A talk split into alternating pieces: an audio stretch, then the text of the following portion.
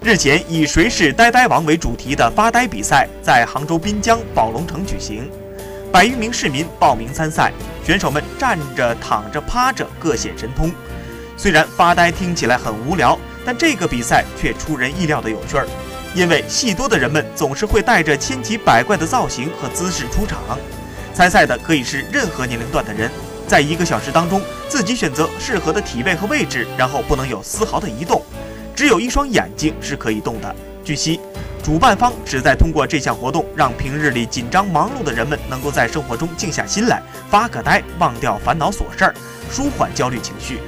而科学研究也表明，适当的发呆并不是浪费时间，不仅可以放松心理，对大脑的健康也有帮助。